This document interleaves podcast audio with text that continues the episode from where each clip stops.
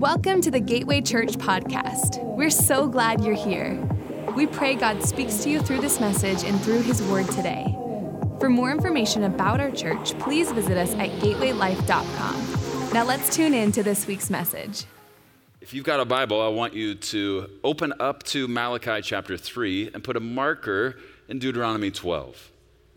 Malachi three, Deuteronomy twelve, we're not even going to get to those passages until the middle of the message. We're continuing our First Love Again series this weekend, and we're going to talk about the church, which means the title of this message is what? Love the Church. And we're going to try and answer three extremely important questions in regards to the church, so let's jump right in. Question number one, what is the church? What is the church? Okay, before we answer the question, what is the church, we really need to talk about what the church isn't. So let me give you two things that the church is not. Here's the first one. The church is not defined by you or me.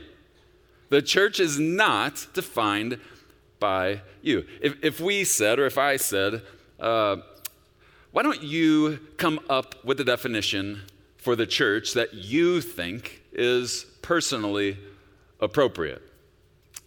I think we've defined a decent number, a small to decent number of definitions that go something like this. Church, an earthly business entity where a pastor gets me to do the work he is paid to do while getting me to give him my money. I laughed through that too, the two times I ran through this message already. That definition might be in your head, but that definition is not in God's Word. Your definition of church is not the definition of church.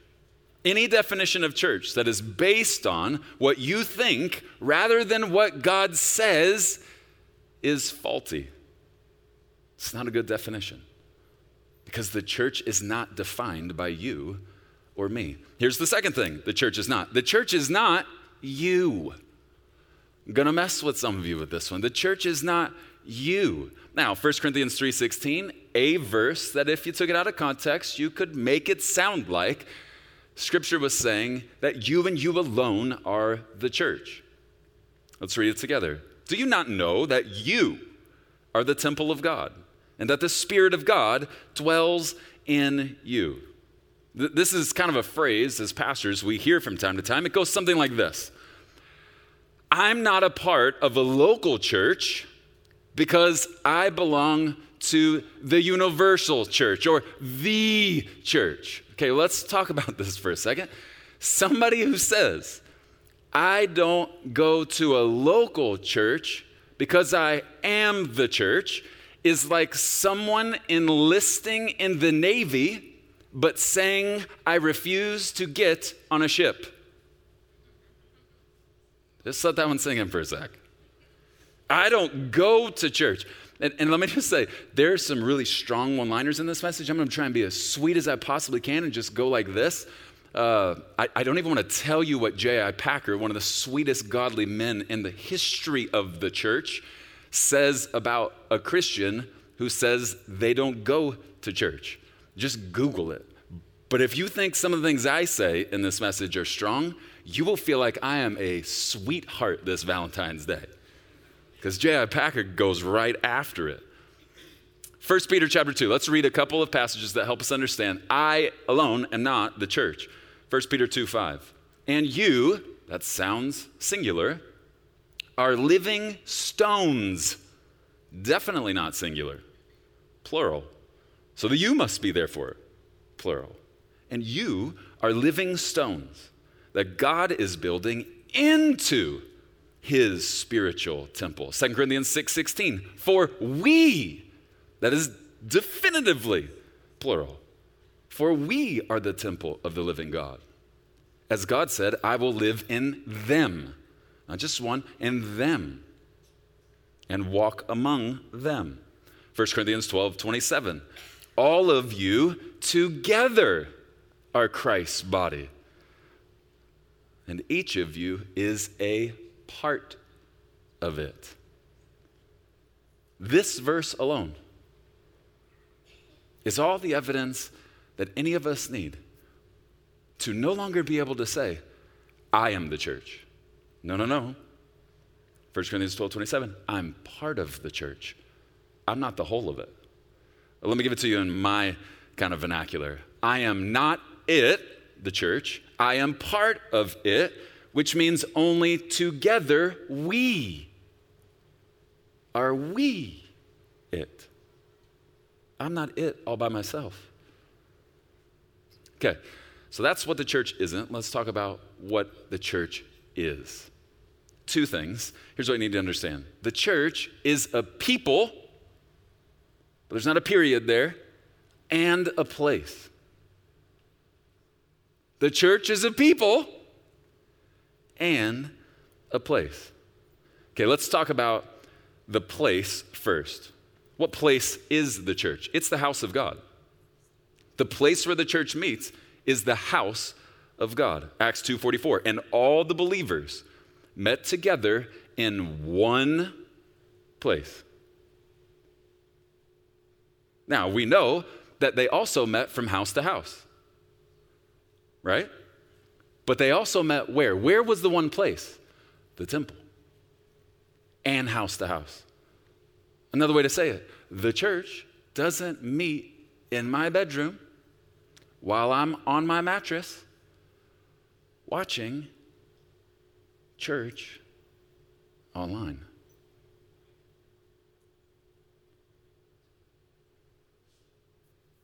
I know a couple might get mad at me on that one. But the church is the house of God. Remember when Jesus, as a young boy, snuck away from his mom and dad? You remember that whole episode? He sneaks away. Mary freaks out. I mean, they're, they're freaking out. Where is Jesus? You remember where he was? Watch. I'll read it to you. Luke two forty-nine. Jesus says, why did you need to search for me? Like, duh, you know where I would be. And he tells us, didn't you know that I must be in my Father's house? Jesus himself called the temple the house of God, the place where the people of God met. Jesus called the house of God. First Timothy three, verse fourteen and fifteen. Paul says to Timothy, I'm writing these things to you now, even though I hope to be with you soon, so that if I am delayed, you will know how people must conduct themselves in the household, the house of God. This is the church of the living God. The house of God is the church of the living God, which is the pillar. I love that word. The pillar and foundation of truth. The church is the pillar of truth. One of the reasons I think it might be so easy to leave church these days is because so many people see it as a building rather than the house of God. Can I tell you one of the things? If, if you want to really get me riled up, just come up to me and go, the church is not a building. It, it's like fingernails on a chalkboard.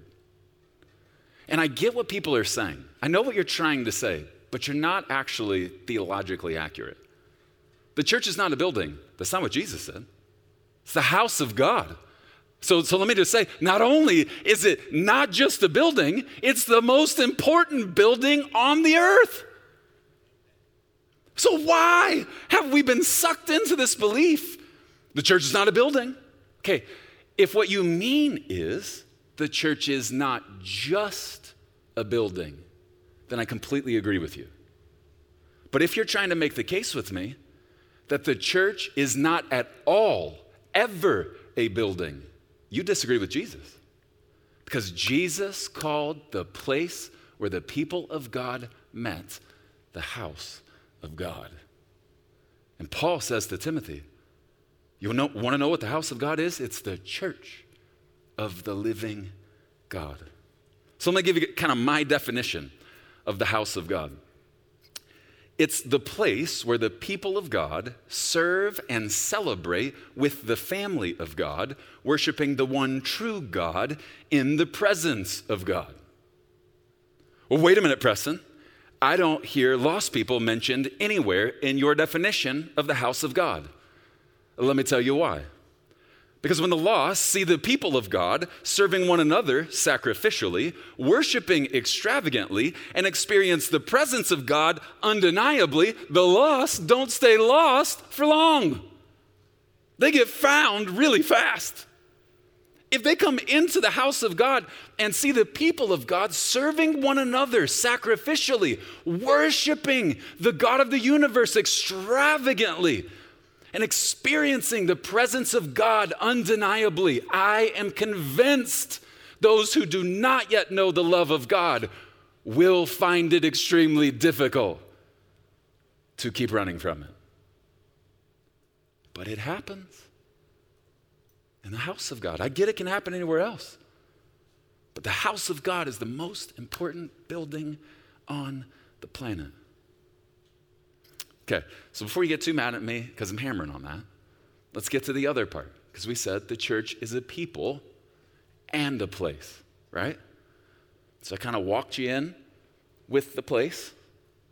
Now let's talk about the people, the people of God. This comes from the Greek word ekklesia.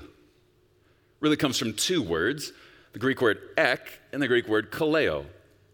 Ek meaning out from and to, kaleo meaning to call. Brad, I've heard him say this so many times, he likes to say it like this, a called out people. And it definitely is, that's one of the definitions of ecclesia. But it's also, so that's like a, the spiritual term. It's also a legal term. It has a legal meaning. And, and here's, here's the picture. A gathered group of citizens in a specific place for a specific reason. It's a called out people. A gathering of people that come to one place. So we can't just say that the church is a people, not a building. No, it's a people that meet together in one specific place for a, a very specific reason.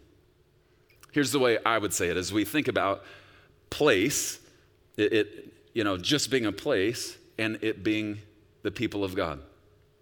The church is not just a place I go to. It is a family I belong to. This is why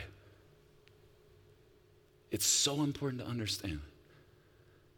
The church is the house of God, but it's also the people of God. This is Romans chapter twelve, verses four and five. Just as our bodies have many parts, and each part, that's you, has a special function. So it is with Christ's body. It's you. You have a part. Like, like an arm, like a hand, like a foot. You have a part in Christ's body. We are many parts of one body, speaking to believers, and we all belong to each other. That's a strong statement. Think about that kind of romantic language. W- where does that sound eerily Uh, similar to? What, what does it sound similar to? What God says in his word to me as a husband, Preston, your body doesn't belong to you, it belongs to Holly. Holly's body doesn't belong to her, it belongs to you. The same language is used for the people of God. We, as many parts of one body, belong to one another.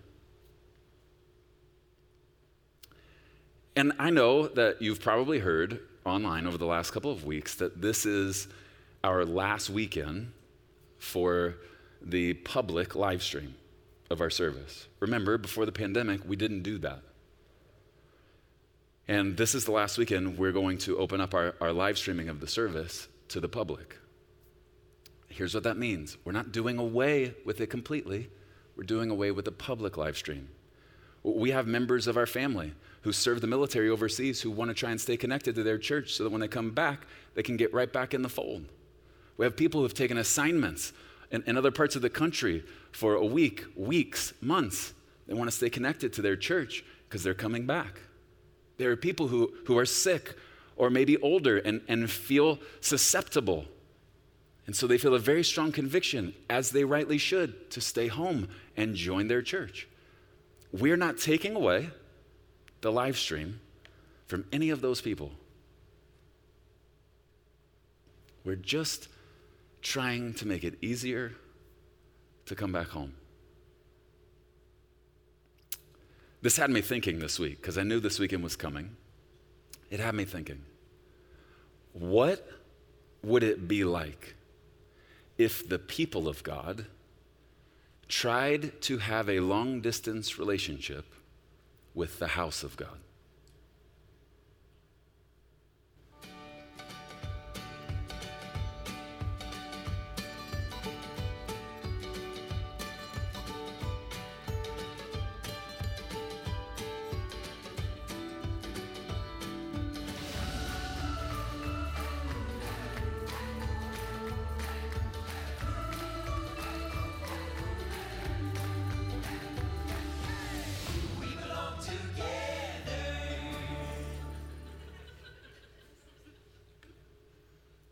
What would it look like if the people of God tried to carry on a long-distance relationship with the house of God?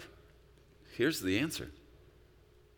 Like a married couple connecting relationally via FaceTime while being close enough locationally to do so much more in real time.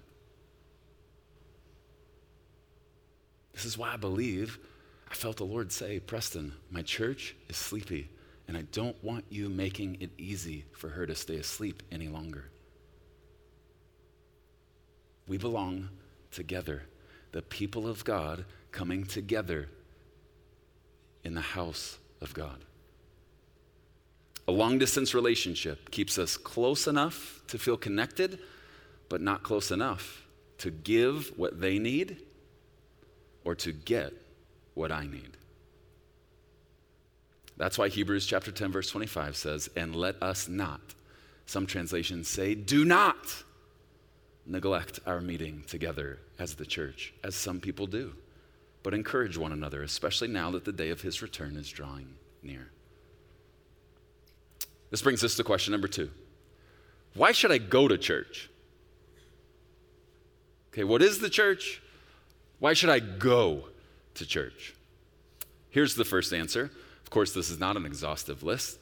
We'll just jump right in the deep end of the pool. Why should you go to church? Because you need what we have. I just figured I'd, I'd go with the one you'll probably be the most mad at me about. You need what we have. First Corinthians twelve twenty. I didn't, I didn't come up with that. I want you to know that. This is First Corinthians twelve twenty. But now, indeed, there are many members, yet one body. And the eye, a part of the body, cannot say to the hand, another part of the body, I have no need for you. Nor again the head to the feet, I have no need for you. God created every child of God to need the people of God, which is why he sets us in the family of God.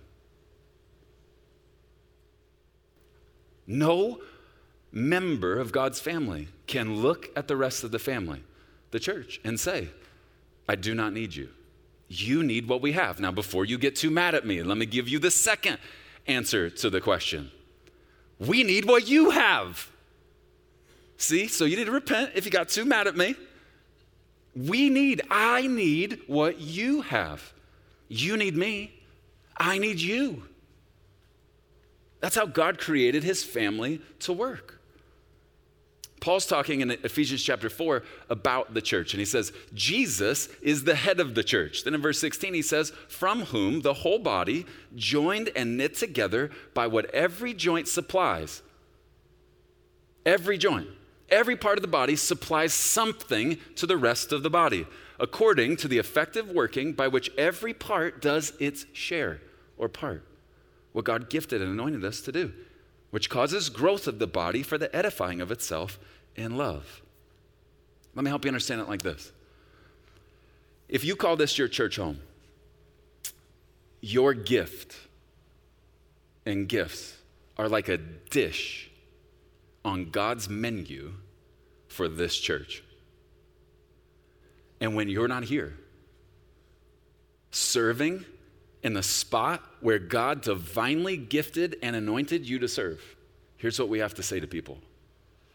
I'm sorry, we're not able to serve that dish today. Or worse, a much more difficult and complicated situation is when someone else with a different gift who loves the church, the bride of Christ, says, well, we can't have no one serve, so I'll serve. So you have someone with no bedside manner whatsoever, who's never had a child before, go into the children's ministry and just walk around being mean to people. We would never let that happen. But sometimes there are churches that are so desperate, here's the philosophy of serving. Just take anybody. Here's my dream here. I want every person who calls this church their home to faithfully serve the God of the universe and the head of this church using the gift and gifts the God of the universe divinely gave to them. I want you to find your divine sweet spot here. Well, Preston, the church must need more volunteers. That's not what this is about. We need you. We need what you do. How terrible would it be to come to a church where all the greeters are grumpy? But if you've been given the divine gift of encouragement, I can already tell you a great place where you could serve in the house of God. At the front door, where grumpy people can smile because of yours. We have what you need, but you have what we need. We need one another. Here's the third answer to the question, why should I go to church? Because your heart is there. You should go to church because your heart is there. We have a sign in the middle of our lobby. This is really important to me. This is a value of mine and ours. I said to the staff, I want to pastor a church where I can say to people, don't come here. Don't come here. I want to be, I want to shoot straight with people. Do not come here. If you don't want to grow, don't come here. If you don't like a spirit-led church, don't come here. If you don't like the Word of God, don't come here because you're going to hate my messages. If you just want to sit, that's not what God wants for you here. So they're so much sweeter than I am. They snuck the word just in there. And so in the lobby it says, don't just come here. But the scriptural principle is, you know why we should come to church? Not because we have to, but because we want to. Because our hearts are there. God doesn't want you to just come to church. He wants you to want to come to church. Psalm one twenty-two, verse one, I was glad, I was ebullient, I was overwhelmed with joy when they said unto me, let us go to the house of the Lord. Ha, Preston, shows how much you know. I don't come to church because my heart is there. My heart is not in the church. I come to church out of obligation and tradition. Well, Jesus said something about that. He said, if you don't come to church because your heart is here, there can only be one reason. Matthew chapter six. Verse twenty-one, Jesus said, for where your treasure is, there your heart will be also. I wonder if one of the reasons it's so easy to leave a church these days is because so few hearts are found in the church these days.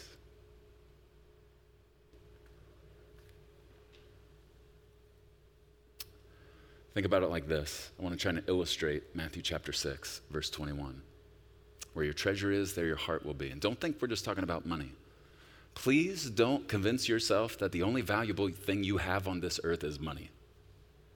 I have told you before, if you ever make me choose between your money, which I actually don't believe it's yours or mine, everything in heaven and on earth belongs to God, Scripture says. Nonetheless, please don't think your money is the most important thing about you. I've told you before, if you ever make me choose between your money and you, I'd rather have you here every week for the rest of your life than your tithe every two weeks for the rest of your life. That's between you and God. I'm not telling you don't tithe. It's not my tithe. The tithe belongs to God. I'm just telling you, as a pastor, if I had to choose, Preston's telling people don't tithe. No, he's not. He's just trying to help you understand your money is not the most important treasure you have. You are. Your gifts are even more important than your money. Think about it like this, Matthew six, twenty-one.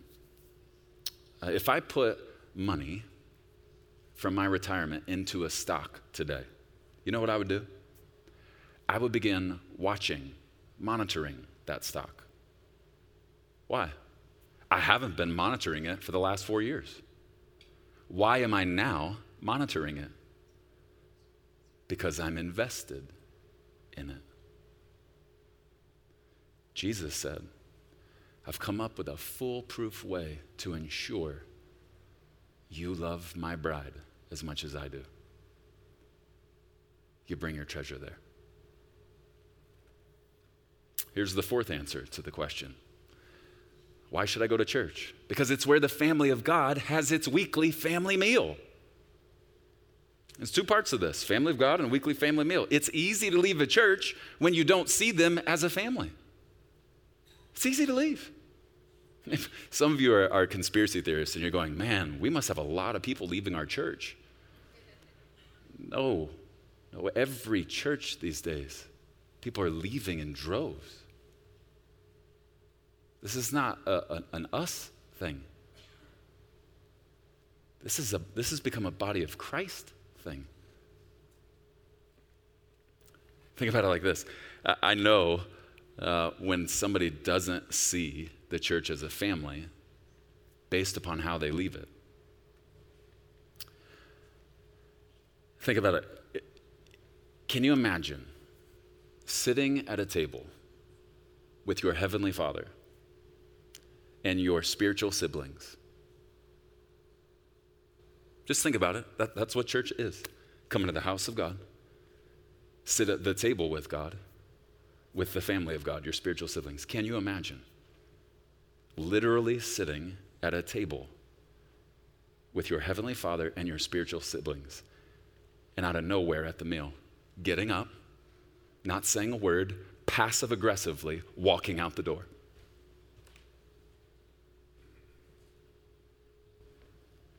And yet it happens every single week in a church in this valley. I think Satan has tricked the family of God into thinking the church is just a silly building, because it's easy to leave a building, but it is hard to leave a family. Now, please hear my heart. I, I know that there's such a thing as spiritual abuse. Please hear me. I'm not talking about those things. I'm talking about this era of consumerism in the church, where if I don't like something, I don't like eggs like that, so I'm out of here. Can you imagine the look on your Father's face? It, this is what I tell people when they come here. They're like, I, I love this church. I, I literally tell people when we teach this in our new members class, if God did not lead you here, don't stay here. Go wherever he leads you to go to church. And then they say, don't you want to grow your church? Here's what I say. That's not my job. That's what Jesus said is his job. I will build my church. My job is to build the kingdom. And as a daddy and a husband, here's why I don't want you to come here if the Spirit of God doesn't lead you here, because there won't be an anointing for your family to receive ministry and to minister in this place. I want you to experience heaven opening up over you when you serve. But if you go somewhere God doesn't tell you to go, you're not going to experience it. That's why every time somebody leaves any church without saying a thing, I just, I think about the look on the Father's face, because they are getting up from the family table without a word. And God was really wanting them just to stay at the table.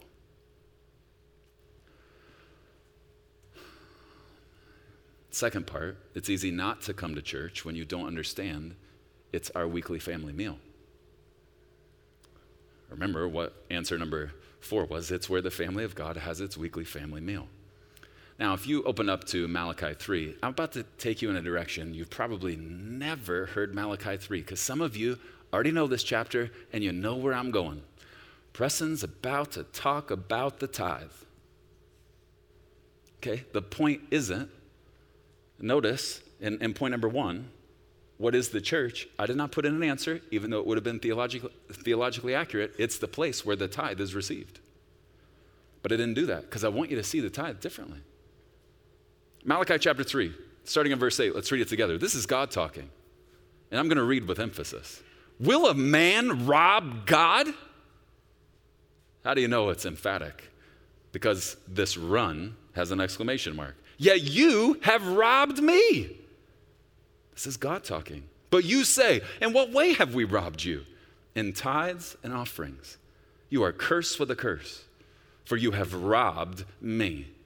Even this whole nation, his people, bring all the tithes into the storehouse, that there may be food in my house. Everybody gets so focused on, in Malachi three, on the what and the where. The what is the tithe. The where is the house of God. But how come few people focus on the why? Why does everybody focus on the what? The tithe, and God's angry about it. But I wonder why he's so riled up about the tithe. Is it just because someone is stealing, or is it because what that's stealing doesn't allow to happen in his house? The why is the food. God's so strong, I believe, in Malachi three, because one of his favorite things is sitting down at the table with his family in his house for a good, godly meal. And if you feel like the bread that I serve is stale, then pray about it. God, this bread be bad lately. You need to help that man. Give him some fresh bread. I don't mind you praying about it. I need all the prayers I can get. Why go to church? Because it's where the family of God has their weekly family meal. Here's answer number five. It's where you learn unconditional love. The church is where you learn unconditional love. Well, Preston and I minister to people on the streets. I love people on the streets. That's where I learned to love. No, that's temporary, non-committal love. That's typically, I'll serve people, I'll love on them, but I might not ever see them again. That's non-committal love. Well, Preston, I learned love in my home with my family. Okay, well, that's love based on D N A, right? That's a major condition. We're talking about unconditional love. The church is where we learn unconditional love. Here's a great one-liner for you. The only way to learn unconditional love is to commit to live in community with a group of people who don't meet all of your conditions. Welcome to church. Let me say it even more clearly. One of the reasons God didn't make me a perfect pastor is so that you would have to wrestle through it and love me anyway. One of the reasons God didn't make you a perfect member is so I would have to wrestle with it and love you anyway. The church is where the family of God learns to love unconditionally. Here's answer number six. It's one of God's favorite places to meet with you. Why should you go to church? Because it is absolutely one of God's favorite places to meet with you. If you put a marker in Deuteronomy twelve, we're going to read a little bit of a long passage here, and then I'm going to tell you a little bit of a historical story about our church and me. Deuteronomy twelve, verse four, a very, very, very important passage to our church and to me. Do not worship the Lord your God in the way these pagan peoples worship their gods. How, how were they worshiping? Uh, they were crafting idols and worshiping them at home. Verse five, rather, you must seek the Lord your God at the place of worship. God himself will choose from among all the tribes, the place where his name will be honored. There you, Preston, will bring your burnt offerings, your sacrifices, your tithes, your sacred offerings, your offerings to fulfill a vow, your voluntary offerings, and your offerings of the firstborn animals of your herd and flocks. Preston, this is where you will bring my tithe and every gift you give to me, the place where I choose. Verse seven, there you and your families will feast in the presence of the Lord your God, and you will rejoice in all you have accomplished because the Lord your God has blessed you. This is so special to me, this passage. And I remember the first time God made it jump off of the page. It was almost twelve years ago, and Holly and I were living in Dallas. The elders there had already privately voted and decided that they were going to send Holly and me to Scottsdale to plant this church, but no one else knew. And so at that time, uh, it, it, it was three years before we left, and during that time, on our own dime, like Nehemiah, I, and sometimes Holly and I, would fly out here under the cover of darkness just to come and pray. And about eleven and a half to twelve years ago, I'll never forget it, I was sitting in the middle of the courtyard of the Civic Plaza in downtown Scottsdale. I was facing uh, the courthouse, the office of the mayor. To my right was the Scottsdale Performing Arts Center. To my left was the Saguaro Hotel. I was sitting down Indian style, had my Bible in my lap, had my headphones on, and I was just in a really sweet time of worship and exaltation. It was really, really sweet. We all know I can be strong. This wasn't one of those strong go-get-it times. It was a really sweet time. And I'll never forget, I felt the Lord say, go to Deuteronomy twelve. Now, what you need to know is at that time, I had no idea where we were going to meet as a church. The Lord had already told me, Preston, I want to calibrate you. Everyone else is expecting this to start huge, but I want you to know it's going to start small. It's going to start small. So here I am sitting in Indian style, got the Performing Arts Center, seats eight hundred fifty people, almost five thousand dollars a weekend to rent. I have no idea where we're going to meet, and I know nothing about the Performing Arts Center. He says, go to Deuteronomy twelve, and I start reading phrase after phrase. You will worship the Lord in the place where I choose. You will worship the Lord in the place I choose. You will bring the tithe and the offering to the place I choose. I get to the end of the chapter, and I'm, I, I was in this sweet moment, and I'm not kidding you. It was so strong, and I didn't understand it, I think, until this week. But I felt the Lord in that moment go, I choose here, just like that. And it kind of scared me a little bit. And I responded saying, Lord, you've got to be crazy. eight hundred fifty seats, you're telling me it's going to start small. I, there's, this is insanity. You know what they're all going to think about it. They're going to think I'm some arrogant little kid starting with eight hundred fifty seats. He didn't stop. I choose here. It wasn't until this week. I'm not saying the Lord said this. I'm just giving you an I wonder. We talked last week about Ephesians six, that there are things going on in the unseen realm. There's a war, not against flesh and blood, but against powers and principalities in the unseen world. Anybody know what's happening this weekend at the Saguaro Hotel? The Satanic Temple is holding their very first conference, and they chose the city of Scottsdale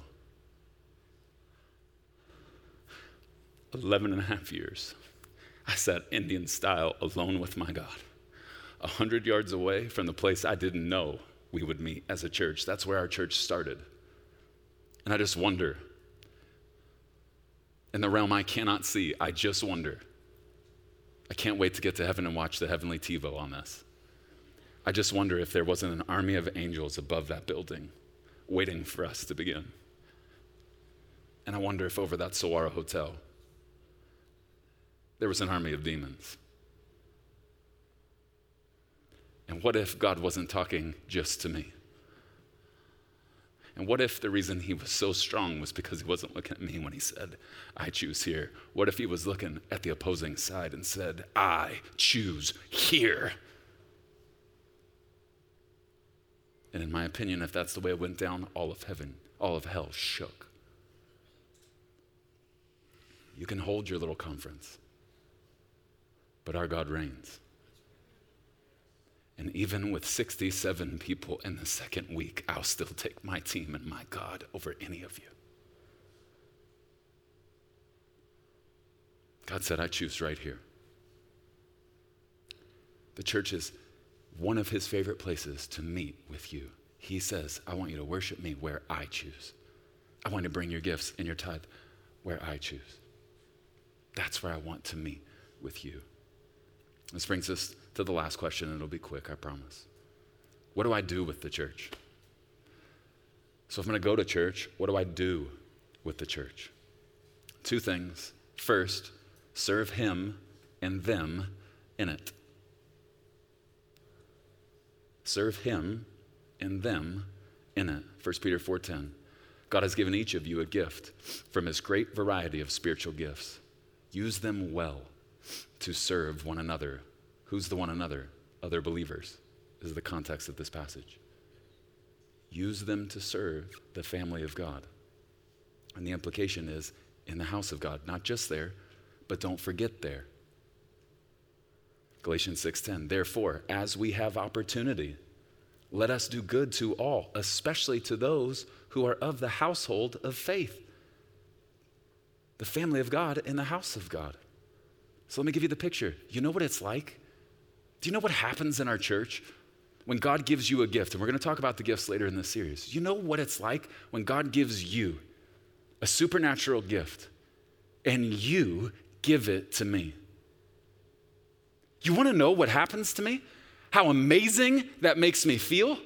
How my heart feels like it explodes when the God of the universe gives you a gift and you give it to me?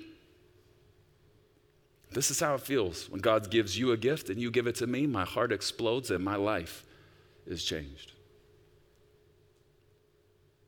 This is why I want you to serve using your gifts in the house of the Lord, because we have people all of the time who come into our church who are in really dark and tough places.